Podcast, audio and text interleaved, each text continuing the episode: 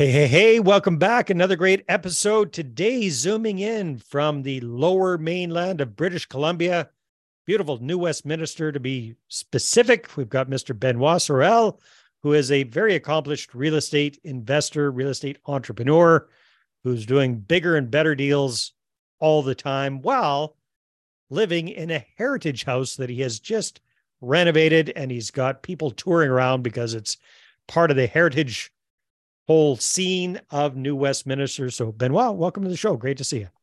Hey, Dave. Thank you for having me today. My pleasure. So, Benoit, I'm picking up an ever so slight French sounding accent, which I should pick up if you see my last name, but I am a fake Frenchman. I speak no French, unfortunately. But tell us a little bit about yourself, your background, where you're from, and what got you into real estate investing and New Westminster at this point.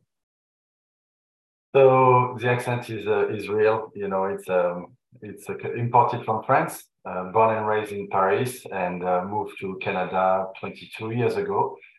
I uh, landed in uh, my wife. Found, I found my my wife in a in a in a shuttle between London and, and and and Paris, and all my life changed at that time. So uh-huh. I joined her, moved to to Vancouver uh, in 2000, thanks to the financial crisis, I moved to, to, to, to Montreal.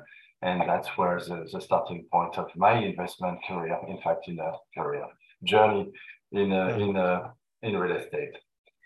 And so you started investing when you were living in Montreal. That, those were, and what kind of deals were you doing in Montreal initially? So I started with a condo acquisition, uh, value add, again, uh, flips essentially and uh, started to increase a little bit the deal size and uh, partner with uh, with uh, wholesalers, you know. And back then it was more like a developer slash wholesalers uh, doing some condo conversions. So I've mm. been uh, doing a bunch of. in fact, I started to do a lot of uh, project like that with again with one of a handful of of partners buying some mid-sized buildings and, and started to piecemeal and and do a lot of renovations. So, uh, so basically, turning a turning an apartment building into condominiums. Is that correct? Exactly. Got it. Okay. And how long did you do that for? And then what did you start doing after that? So I lived in uh, in Montreal for ten years. So uh, probably the first two years was uh, discovery, and uh, to, so I started my journey probably again uh, eighteen, let's say twenty years ago, eighteen years ago. the first the first acquisition, and so I did that for until I left Montreal to, to Toronto. So uh, probably eight years uh, in a row, different mm-hmm. size again. Sometimes just a, a, portion of a, of a larger building, sometimes the whole building when it's, uh, and yeah, so different, uh, different targets. Very cool. So what, what do you focus on primarily these days, Benoit? What's, what is your bread and butter real estate investing strategy? So the main strategy is uh, acquiring uh, apartment buildings, distressed apartment buildings, value add strategy, uh-huh. repositioning them, keeping them with the help of uh, other investors. So we uh, we acquire, let's say, mid-size from 20 to 100 units. Mm-hmm.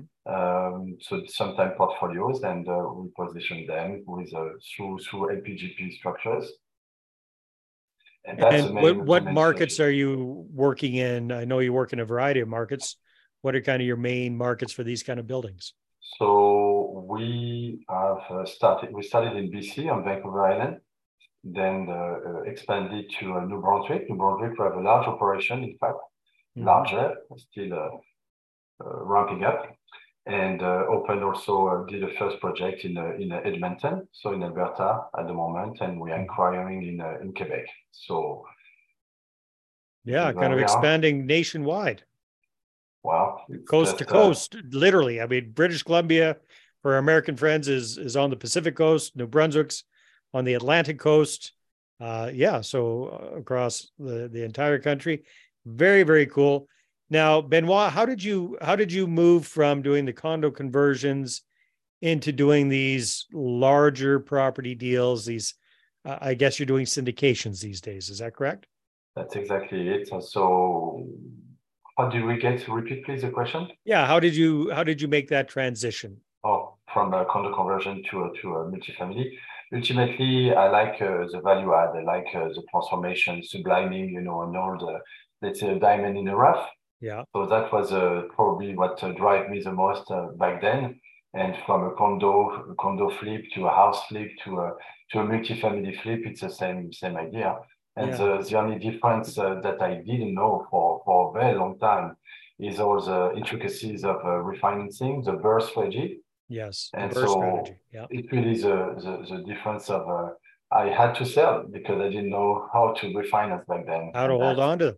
Exactly. Yeah, that makes a huge difference, doesn't it? I mean, flipping's okay for quick little pops of cash. There's zero that's passive about it.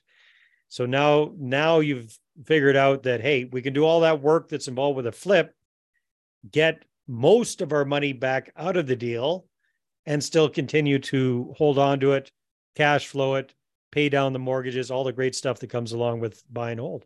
Tax free when you refinance, That's which right. is a huge, huge, huge uh, breakthrough when I uh, when I, I discovered that. That's one of those eureka moments. Exactly.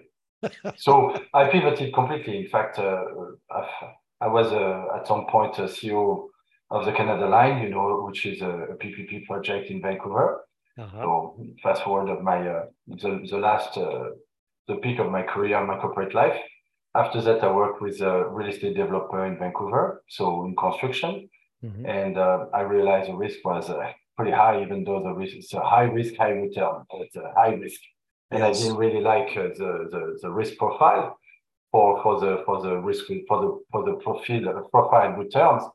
And I wanted this is where I started to think what uh, what could be the a good, uh, a better uh, distribution of return versus and, and a more more con- contain uh, contain risk profile and, and the, the BRRRR existing asset distress so that you have you start with the cash flowing property mm-hmm. and uh, and still have a lot of a possibility to force the appreciation which I, I love the most yeah that is such a huge shift and and because so many people think that development is the way to go. And there's nothing wrong with development.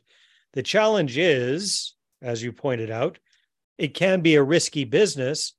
Plus, there's really, I mean, after the deal, there's so many years go into developing one of these properties. And, and basically, as far as I understand with my limited experience, it's it's one big payday is when you kind of sell the whole thing. Then you you got your pot of cash to go off and do the next thing but it's feast and famine a, a lot with that business model isn't it isn't it benoit so this is exactly it. So the, obviously there's a big payday, but uh, there's a lot of people who lose uh, lose their shirt, you know, along the way. And unfortunately, the current market is not prone to uh, to those type of development. Yeah. And traditionally, people or developers used to uh, to accept or have a green light, even from a lender's standpoint, at 15% return on cost. So this is extremely, extremely lean. It was fine, you know, when the market was stable or interest rates were low, but now things have changed. So uh, everything now is uh, a lot of projects are on the back burner uh, because again, they were asset appreciations play and not uh, cash flow. So speculative, me, very, exactly. very speculative. Yeah, because I'm hearing about all of these development deals primarily in Ontario where there was this feeding frenzy of people going into these pre-construction condos putting down a pretty small deposit 5% or whatever locking in at that future built out price expecting the price to be much higher when the, the property was was finished. And then ooh interest rates go up demand goes down. Now they're at the situation where it's like okay when this project finishes, our condo's going to be worth less than what we agreed to pay for it. So a lot of people say, well, okay, I'll just walk away from my my deposit. But now the developers are saying, okay, well, go ahead, walk away from the deposit, but you're you're legally bound under this to purchase it. So we'll take it back, we'll sell it for whatever we get, and we'll sue you for the difference. So scary, scary stuff in in that area. So yeah, makes sense. So now you're getting into these value add multifamily. You've been, you've gotten into this. So you're able to get that diamond in the rough that's already, when you buy it, day one, ideally is cash flowing. So it's it's it's make a little profit, but there's a big upside to that by are are you typically freshening up these buildings, bringing them up to today's standards kind of thing and then being able to increase increase the rents that way to, to increase the value? There's different different strategies, but uh, some are more destructive than others. You know, so if you have to to uh, take uh, take possession of uh, some some units, which is where some some sometimes the rents are under under market, which is why you have some upside, but this is disruptive. Some other strategies that we like to do is to create density. You know, so adding uh, isn't adding more units or or subdividing the, the same unit by adding more more rooms, for example, which is also this time is very welcomed by the by the community because when it's really in an environment where there's no inventory, not enough, you cannot be judged by just increase the rent. This time you not only you in fact becoming more affordable units because you create a unit if you, if you rent on per room, which is what we do in a in a student uh, area, for example, perfect for for for, for the strategy mm-hmm. uh, you end up by providing, in fact, uh, more affordable unit and, and making much more income. So it's it's a win-win across the board. So that's very interesting, Benoit. Can you walk me through an example of the student housing situation that you've done like that? Where yeah. what what was it like when you bought it and what did you turn it into? So the one first acquisition uh, we purchased a bit high because we were looking, uh, you know, it was during the the the buyers, let's say the sellers market, which is mm. uh, let's say a year ago. Yeah. And uh, so it was difficult to find good uh, good assets, but if you have the vision, you know, you you have some fundamental uh, inherent value that others don't see sometimes, yeah. and you're lucky enough to to have this. Uh, then uh, then we we decided to uh, to make an offer, a purchase at 200k above uh, appraised value and we were okay with that. It's uh, 16 units, so we uh, we uh, we uh, so we purchased a bit high, and uh, we have uh, converted all the units into. it was a two-bedroom unit mix, so 16 times two bedrooms, and we converted all of those units into into three bedrooms. Wow. Okay, so 16, one six, right? 16 units. Yeah. Where, what city was this in, Benoit? It was in uh, Sackville, New Brunswick. Okay, in New Brunswick. Okay, so university town. There was a shortage of university housing. Exactly. So, yeah, so at, the, at the same time, the university was uh, removing some uh, some some supply by wow. converting some dormitories into rooms. So therefore, much less uh, inventory at, at a particular time and uh, also the growth. You know, New Brunswick is uh, is very affordable and it's mm-hmm. very appealing for for foreign students, for example. So it is a uh, there is some some appeal for for immigration and also for cost of living, etc. So bottom line, we we were we decided to do this uh, this strategy, and we refinance. We double the value of the building, and uh, yeah, the cash flow is uh, that's so great. Like twice at least uh, the initial performance. So you, you went from a 16 unit building, which was actually more than that. It was it was 32 because you're renting by the room. Yes. But you took it from 32 plus 16, so now you're at uh, 48 exactly. rental units, really, mm-hmm. in the same size property. And by doing that, first of all, how long did it take you to to turn those units over and convert them into three bedrooms? So it is, uh, we're about to complete the project. We acquired it, I think, in July last year, and mm-hmm. uh, we are finishing the renovation on the last uh, two units. So everything is, was pre-leased, and so now we are we have we've locked the rate, we've refinanced, we are ready just to uh, to finish uh, the renovation and, and just to uh, to close. It. So you'll be good to go for September this year for sure. Probably a month away in one ah. month that is that is really really cool. That's that's that's forcing up the value without having to raise the rents necessarily creating a, a win-win-win scenario for everybody. Exactly. Yeah that's so thinking outside of the box. the building was distressed. I mean there was so much uh, so much uh, health issues you know so the tenants were happy to leave ultimately.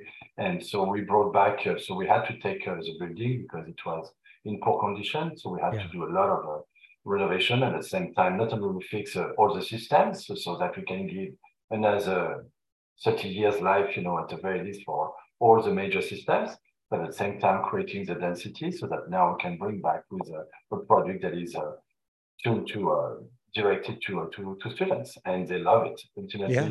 we end up with a mix of uh, surprisingly uh, students and, and professionals. So we have doctors, we have really nurses. Yeah, it's uh, pretty cool. That Sometimes is very. They take they take one one floor so that there are less less parties, you know. but uh, but yeah, it is. Uh, so we try to do it uh, a bit uh, higher end so that yeah. it's very comfortable, very uh, uh, yeah, I mean, convenient. Yeah. You know, so the the, doc- the doctors and the professionals that are staying there are are they just in town temporarily type thing or what's what's the deal? I don't have the full uh, the full story of all those tenants. We have uh, our local partners manage a relationship, but uh, yes, I would say it's uh, obviously temporary. Sometimes they need the horsepower. Some there's a movement between uh, between staff, you know, yeah. across the province, and maybe this is one of them. There's also immigrants. You know, we had uh, some people coming from from Ukraine mm. obviously, and uh, and uh, and yeah, ultimately they, they need really medium term furnished accommodation kind of thing. Easy to uh, to come in, you know, something very comfortable, and uh, and that's uh, so that they can start uh, a new life sometime, and this is yeah. what they want, comfortable and and plug and play. So that's an example of doing that with student housing. Have you done the same kind of idea with the densification with with more traditional rentals as well? So we are doing this also in Edmonton. You know, okay. same same logic. Uh, we are ultimately it's the same. The vision is students again. We're in the middle of renovation, so we don't have release yet. But uh, we believe we will end up with a mix of students. Again, it's all a, it's a matter of timing. If you miss the season, the student season, then obviously the demand is, is less.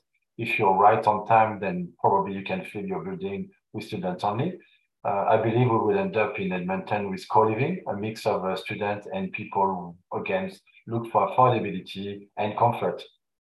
Right. Yeah. So, co-living, co-living, co-living is becoming a real, a real big deal. Uh, exactly. Uh, for all of those reasons. Excellent, Benoit. So, on the capital side of things, now that you've worked into these bigger deals and you're starting to do syndications and GPLP type structures, what do you find works best for you for finding investors and raising capital for your deals? Good partners who have good, good relationships. That's the starting point. Yeah. You know? So you're bringing you're bringing on partners who have those connections who can who can raise the capital for your deals. that, that was uh, that was very uh, strategic at some point. I um, I'm a, an immigrant, you know, so don't necessarily have uh, lots of connections, long term connections. My friends also sometimes prefer to keep me as a friend and more and not as an investor. So that was one of the of the issue along the way. But um, this uh, has been uh, uh, surpassed by joining some investment groups, you know, real estate uh, dedicated uh, groups, and and also having uh, quality partners. So joining the groups to find these these partners that that uh, help bring on investors, or or joining these groups and getting investors from the groups? Getting uh, getting investors from the group so that we mm. can really publish and market a little bit, uh, talk about uh, what we're doing, and mm-hmm. uh, and build in fact some people who like what we're doing and start yeah. to to create this uh, network. And it's uh, it's a slow process, obviously. Yeah, well, it is, and I've I've spoken to. It's a smart process because within any of these kind of groups, you've got folks who are at different levels. You've got people like yourself who are rocking and rolling, who are full-time investors. They're they're they're doing it. And then you've got a lot of people that are kind of tiptoeing, dipping their toe into it, scared to jump in all by themselves, but they would like to partner with smart guys like you who are already experienced and and have a track record. Uh, so that makes a lot of sense. You don't have to sell anybody on the idea of the benefits of investing in real estate. However, the challenge is, as you said, it can be a bit of a slow go and it can become kind of a, a feeding frenzy sometimes because poof, everybody's trying to get these invest everybody's all the active guys are trying to raise capital. So it it it can be a little bit dicey that way sometimes. And that's true. I mean, everybody has their own approach. We're pretty we're not super active on the on the communication side. We prefer to be more passive and really demonstrate what show what we're doing. And it's uh, informally uh, people uh, come to you. You know, if they're interested in what uh, if you inspire others, then obviously they are. It's it's an easier discussion. It's not a pitch. Definitely. Like like you said, like you said, position yourself like a like a, like an expert, right? Yeah. Well, at this point, at, at this point, you get to be anointed an expert, Benoit. hey, uh, let me ask you something. When it comes to bringing on partners as as GPs in this structure, general partners, um, what do you find has worked best as far as how people are compensated for their different roles in the deal and and how that works. So, for example, if you bring on a a, a co GP whose main job is to raise capital for a deal, if you don't mind sharing, how do you kind of structure that, the responsibilities, who does what, when, all that kind of thing? So we have not. Uh, we could expand that to uh, it's on the plate, it's on the table to, to have co-GPs for raising capital per se. But now this is not how we, we do it. We have, uh, usually we tend to be three uh, as part of uh, three groups, three families, you know, one local partner will definitely take, uh, take the operation. Uh, I would be here just to, to set up the strategy, be the finance person and the construction, you know, expert somewhat. Mm-hmm. Um, and also we have also a third, a third group with uh, more lawyers, two lawyers in the team. So one it cover all sorts of uh, all the all the key the key aspects, you know, securities, real estate, uh, co- corporate, and uh, and uh, and tax. So mm-hmm. we have a very strong arm. So this is how we structure our team. And among the, this team, we all have the hat. We different wear different hats and uh, during the raising capital, we're all pitching. Got it. All right, that makes sense. And and you've worked with this team. Well, I guess the the local team will depend on where the deal is, right? Uh, that's that's yes. That's going to be very deal location specific. But you and and the the lawyer group, that's kind of the the constant that goes from deal to deal. Is would that be fair to say? That's exactly it. Yes. Yeah.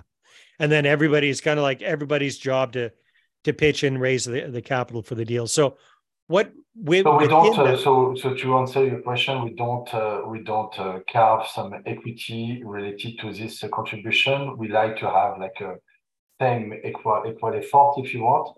And therefore it's an easier pitch uh, easier discussion to to share the, the equity equally. Right.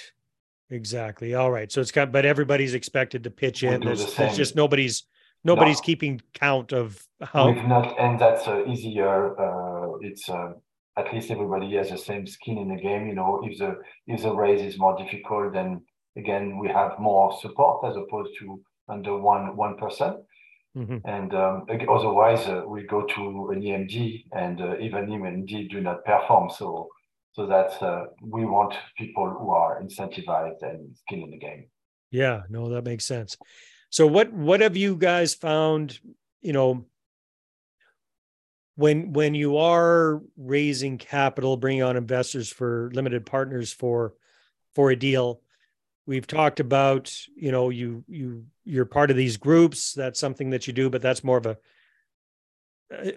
an organic kind of a thing. You're not really overtly soliciting investors necessarily from that. So what do you guys typically do to get the word out and raise capital for these larger type projects? So, like you said, we are syndicators. So, for us, the starting point is uh, we like to come with a good deal. You know, it's a, it's an easier, again, easier pitch uh, because if it's uh, if it's that good, uh, then it's self fulfilling. You know, uh, otherwise, it's uh, I find that more difficult and more time consuming to to to to be upfront and have those recurring discussions. Mm. I don't have the time for it. So, so we prefer putting all the effort in finding the gem and then having a, you know, front the due diligence, de-risk the project. And when we come with something, it's uh, always, it's always a good, uh, good, uh, good. We believe it's always a good uh, investment, and therefore people don't uh, get excited. It's uh, tangible. It's quicker. Yeah. Okay. Well, that makes sense.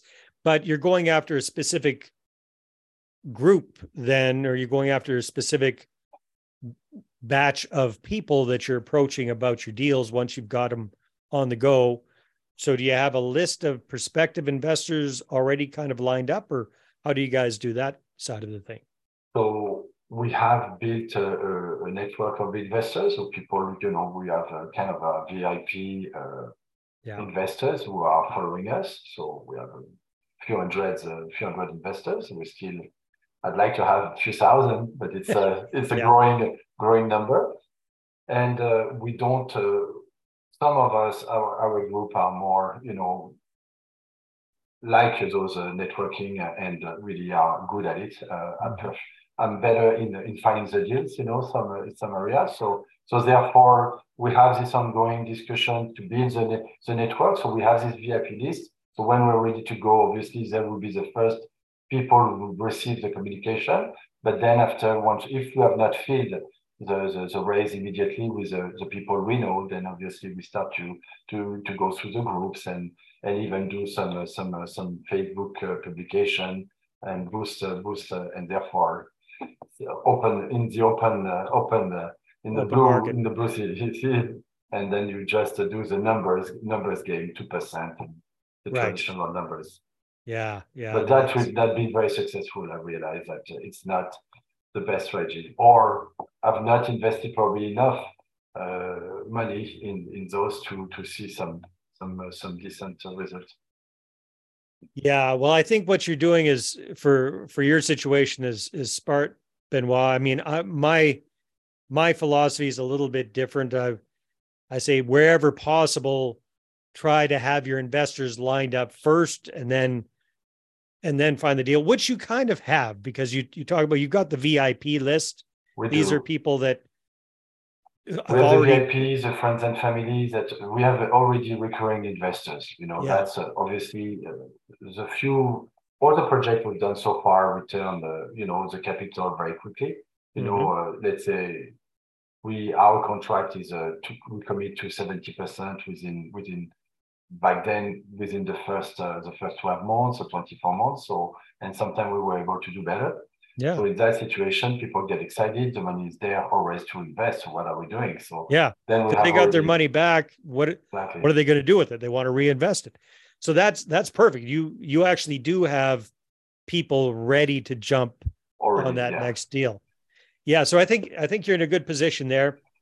Um what what you might do, and you, maybe you guys are already doing this, is just kind of figure out a way of having a, a regular cadence of communications between deals with those VIPs and non-VIPs, all all of these leads that you've generated over the over the years, over the different deals.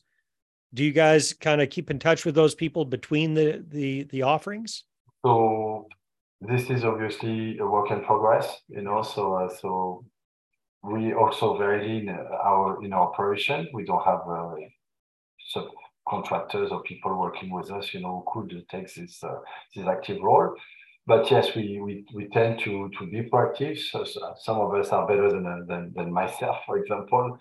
But uh, but for example, we are going next week uh, to Toronto just to see uh, to see some of our investors again to thank them in person some of them we've been have reinvested with us and have not had a chance to meet them in person yet you know so that's wow. uh, yeah. that's a big uh, big deal. So we try to to do this. Um, it's just the first pass and definitely I agree with you.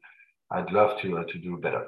Yeah no i think you guys are i think you guys are doing very very well um, with what you're doing. Yeah there's there there's always room for improvement. God knows i could improve in many many areas of my life that's for sure uh, but yeah, I think that that constant, consistent touch point with your with your past investors and prospective investors that would go a long way. And then the other thing is that you're sitting on Benoit is you've got a bunch of happy past investors who've gotten gotten their money back. They still have equity in the deals, or uh, do they keep equity in the deal after they've been cashed out, or are they cashed out completely? So depends the structure. We for for our equity offerings, we offer preferred returns. So for that, there would be cash out, you know, at, at the end of the term. But some others prefer to have the equity share and therefore remain in the deal after. Okay. So, right. so it depends on on the deal and on the investor as well. Exactly. So the the other real easy thing to go after are referrals and I'm sure you guys have got some of some of that going on. But a lot of people are very passive about referrals. Um, if if you become proactive about them, then that's going to be a, a massive shortcut for you guys to finding a lot more grade A investors because your active investors tend to know other people at a very similar socioeconomic level, right? So if you're proactive about getting two things testimonials, video testimonials, ideally. And number two, warm introductions to their contacts, then that's going to, I think that could put everything that you're doing on, on overdrive. Yeah. Oh. It's no, but you're, you're very, very well set up, my friend. So Benoit, my goodness, time flies when we're having fun. We've blasted past our, our normal recording time, but that's okay because it's been a really good conversation. If people would like to connect with Mr. Benoit Sorel, what's the number one place they can do that? Uh, by email or yeah, or do you have a website that people do you have a website that people can check out and click on the contact us tab? Sure. So it's sidenproperties.com. So that's easy enough. Sidenproperties.com. Siden, S I D E N, Delta E N, properties.com. Here we go. Well, Benoit, congratulations on what you've done, what you've accomplished, what you're doing, and what you're going to be doing in the future. I think it's very exciting. Thanks for sharing you. your experience with us. Thank you, Dave, and thank you for the tips. I took some notes. My pleasure. All right, everybody, take care, and we will talk to you soon.